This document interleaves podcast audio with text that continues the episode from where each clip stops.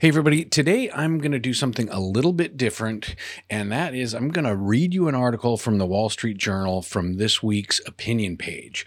Uh, I've never done this before, and I'm hoping this isn't like a copyright violation, so we'll just call this story time with Matt. But I think this is an important article. And I was sitting there on Sunday, I was watching the Golden State game, going through my Wall Street Journal, and I saw this thing, and it was just a great article. And it really tells you a lot about just misinformation about the energy industry that we get fed from our politicians. And yeah, I know it deals with Elizabeth Warren again. I swear to God, I'm, I'm not after her specifically. I just hate the misinformation and the bullshit that's coming out of our Congress. And um, this article is a great counter to some of the the fossil fuel misinformation that seems to be kind of ever present uh, and coming from our uh, friends on the left. So I'll just get started. Okay, so this is a an opinion piece by uh, someone named Allysia Finley, and it is titled "Fossil Fuels Forthright Defender." When Elizabeth Warren denounced energy CEOs Toby Rice, the head of the largest U.S. natural gas producer, wasn't about to roll over. And so it begins.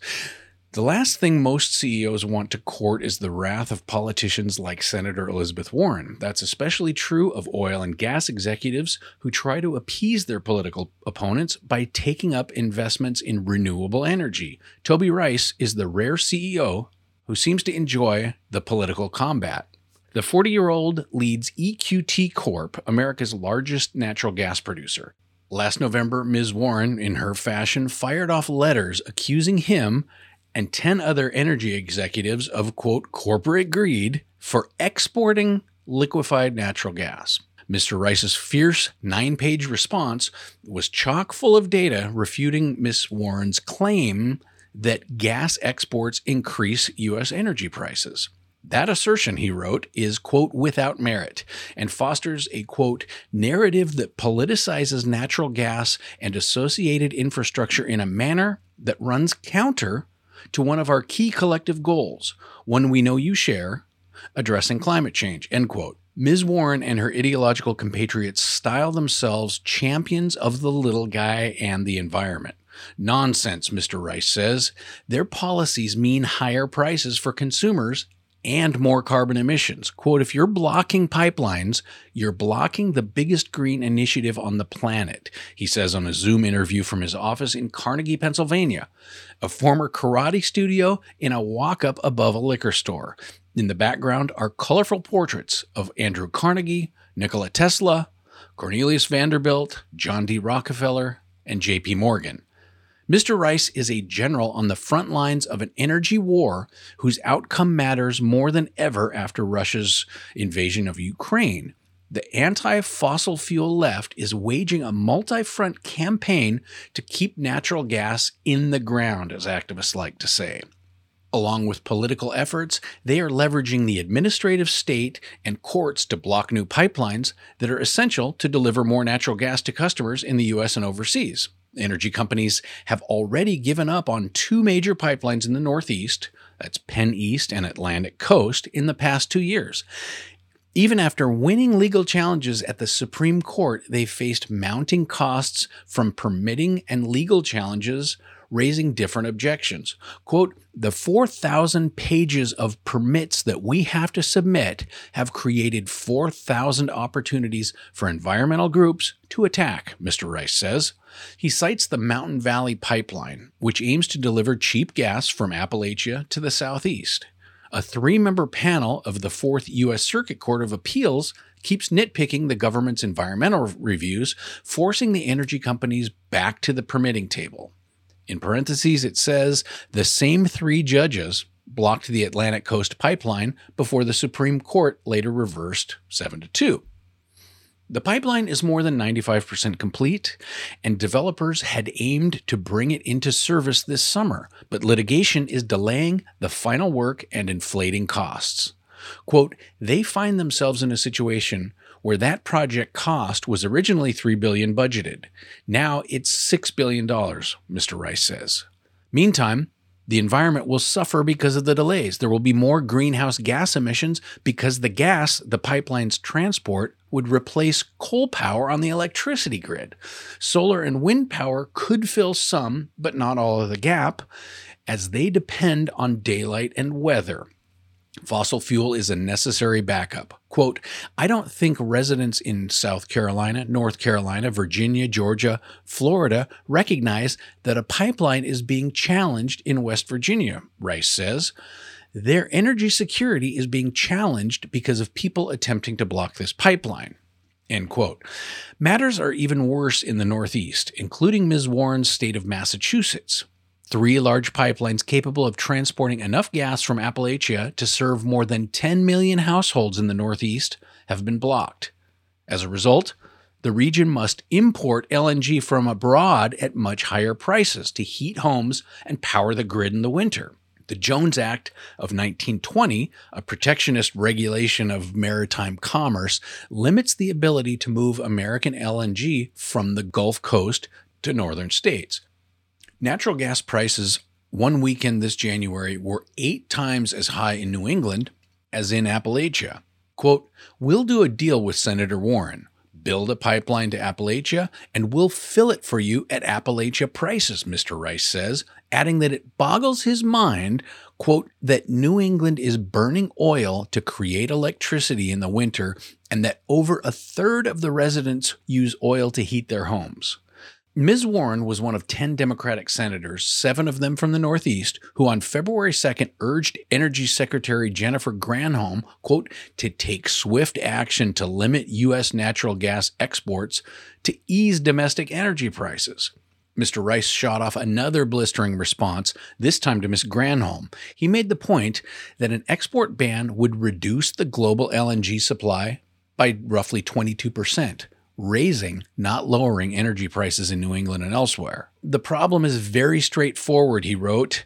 The pipelines heading to New England are full, and as a result, we cannot physically flow that gas needed to meet growing demand without more infrastructure. That's it, period. And the way to solve this problem is equally straightforward allow the completion of pipeline projects, end quote. If Mr. Rice is more forthright than the typical CEO, perhaps it's because he didn't rise through the corporate ranks. In 2007, he and two of his brothers formed Rice Energy Inc. in his Pittsburgh apartment. Their father, a former BlackRock money manager with energy expertise, helped them scout land in Pennsylvania's shale rich country. Quote, our higher purpose back then, we were young guys with a lot of friends that fought in the war in Iraq was we wanted to help make America energy independent, he says. The brothers bought drilling rights to some of the most productive land in Appalachia and built their company into one of the country's top 10 natural gas producers. They also developed a colorful reputation. They played professional wrestler Hulk Hogan's theme song, Real American, as the hold music at their headquarters and named wells after monster trucks and comic book characters. When coal miner Alpha Natural Resources went bankrupt, they showed up at an asset auction donning Mickey Mouse t shirts, shorts, and blazers. Uh, in our interview, alas, Mr. Rice is staid and professional in a white shirt. In 2014, the Rice brothers took their family owned business public. A few years later, Rice Energy merged with rival Appalachian fracking company EQT to form the country's largest natural gas producer. Unhappy with EQT's high costs, Mr. Rice and his brother Derek launched a proxy battle to nominate nine directors to the 12 member board. They won, and Mr. Rice became CEO. Quote, giving people access to cheap, affordable, clean energy is the key to skyrocketing the quality of life, he says there's a very clear correlation. The more energy people use, the better the quality of life, end quote. And that's true everywhere in the world. There's 3 billion people around the world that have less electricity than it takes to run a fridge. He's rolling now. Quote, one thing I think people don't understand is how much energy demand there is in the world. And when solar and wind aren't capable of meeting that energy demand, people will turn to their next option, which is coal, he says. Annual emissions from coal are up 500 million tons over pre pandemic 2019 levels.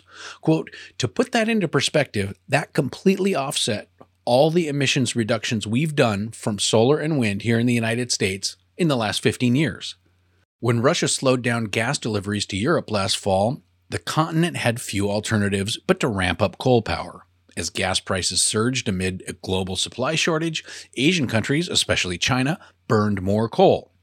Increased emissions from Chinese power and heating generation last year offset all emissions reduction in the rest of the world between 2019 and 2021.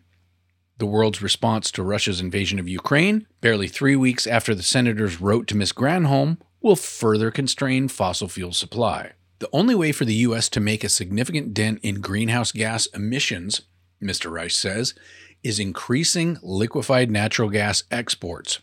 By his calculations, the U.S. could increase gas production 50% and LNG exports fourfold over the next decade based on existing natural gas plays. Replacing coal power overseas with American LNG, he says, would have the environmental impact of electrifying every vehicle in the United States, putting solar on every household in America, and adding 54,000 industrial scale windmills. Like that would be double the US wind capacity combined, end quote. This could be done quickly and would require no technological breakthroughs. Already, he says, the climate impact of U.S. LNG exports replacing international coal over the last five years is greater than that of the U.S. solar industry from 2005 to 2019. Most of the country's 20 or so proposed LNG export facilities are on the Gulf Coast, but gas from Texas's Permian Basin won't be enough to supply them, so gas from Appalachia would have to be pushed through pipelines to the Gulf. Opponents will surely continue their effort to block any new pipelines. One solution is to build additional pipelines along rights of way for existing pipelines. That can fast track permitting and minimize environmental disturbance. Quote, there's space in these right of ways to add another three feet worth of pipe, he says. The Biden administration's energy policies are a study in contradiction. On one hand, the president says he wants to help wean Europe off Russian gas. On the other, his administration is making it harder to build more pipelines and LNG export terminals. The White House Council on Environmental Quality this week revised its National Environmental Policy Act regulations to require agencies to consider the quote indirect climate impact of infrastructure projects such as pipelines. That could make it nearly impossible to approve new pipelines. Surging energy prices since the Ukraine invasion have led European politicians to recognize they can't replace fossil fuels with renewables overnight. But American politicians haven't received the wake up call. Quote, there's signs of energy insecurity happening here in America too, Mr. Rice says, pointing to New England's high energy prices. Quote, I think because a lot of people don't see us, and that's a good thing, by the way, that's by design. I think a lot of people maybe take us for granted, he adds. A lot of people maybe think that they can live in a world that doesn't rely on hydrocarbons, end quote. That goal is a long way off, if it's possible at all. Mr. Rice says his letters are intended to educate politicians. Quote, when you attack oil and gas energy producers here in the United States, you're attacking their customers, plain and simple, he says. That makes it harder for us to do what we do, and that's to provide cheap, reliable, clean energy to the world. It's going to have unintended consequences, end quote. Has he heard back from Ms. Warren? Quote, not yet. It's been a couple months. I'm still waiting for a conversation. I'm still optimistic. Okay, I just found that very interesting and uh, very telling on a lot of levels, and I wanted to share it with you. So that's it. I'll be back in a few days. Have a great one. Nothing in this podcast is meant to be financial, legal, or tax advice. Though there's some kick ass information here, it's for informational purposes only. Take control of your retirement planning, but get professional counsel if you need tax, legal, or financial advice. For more content like this, join my mailing list at rogueretirementlounge.com. And if you have questions about retirement investing, entrepreneurship, business, or anything else, my email address is matt at rogueretirementlounge.com.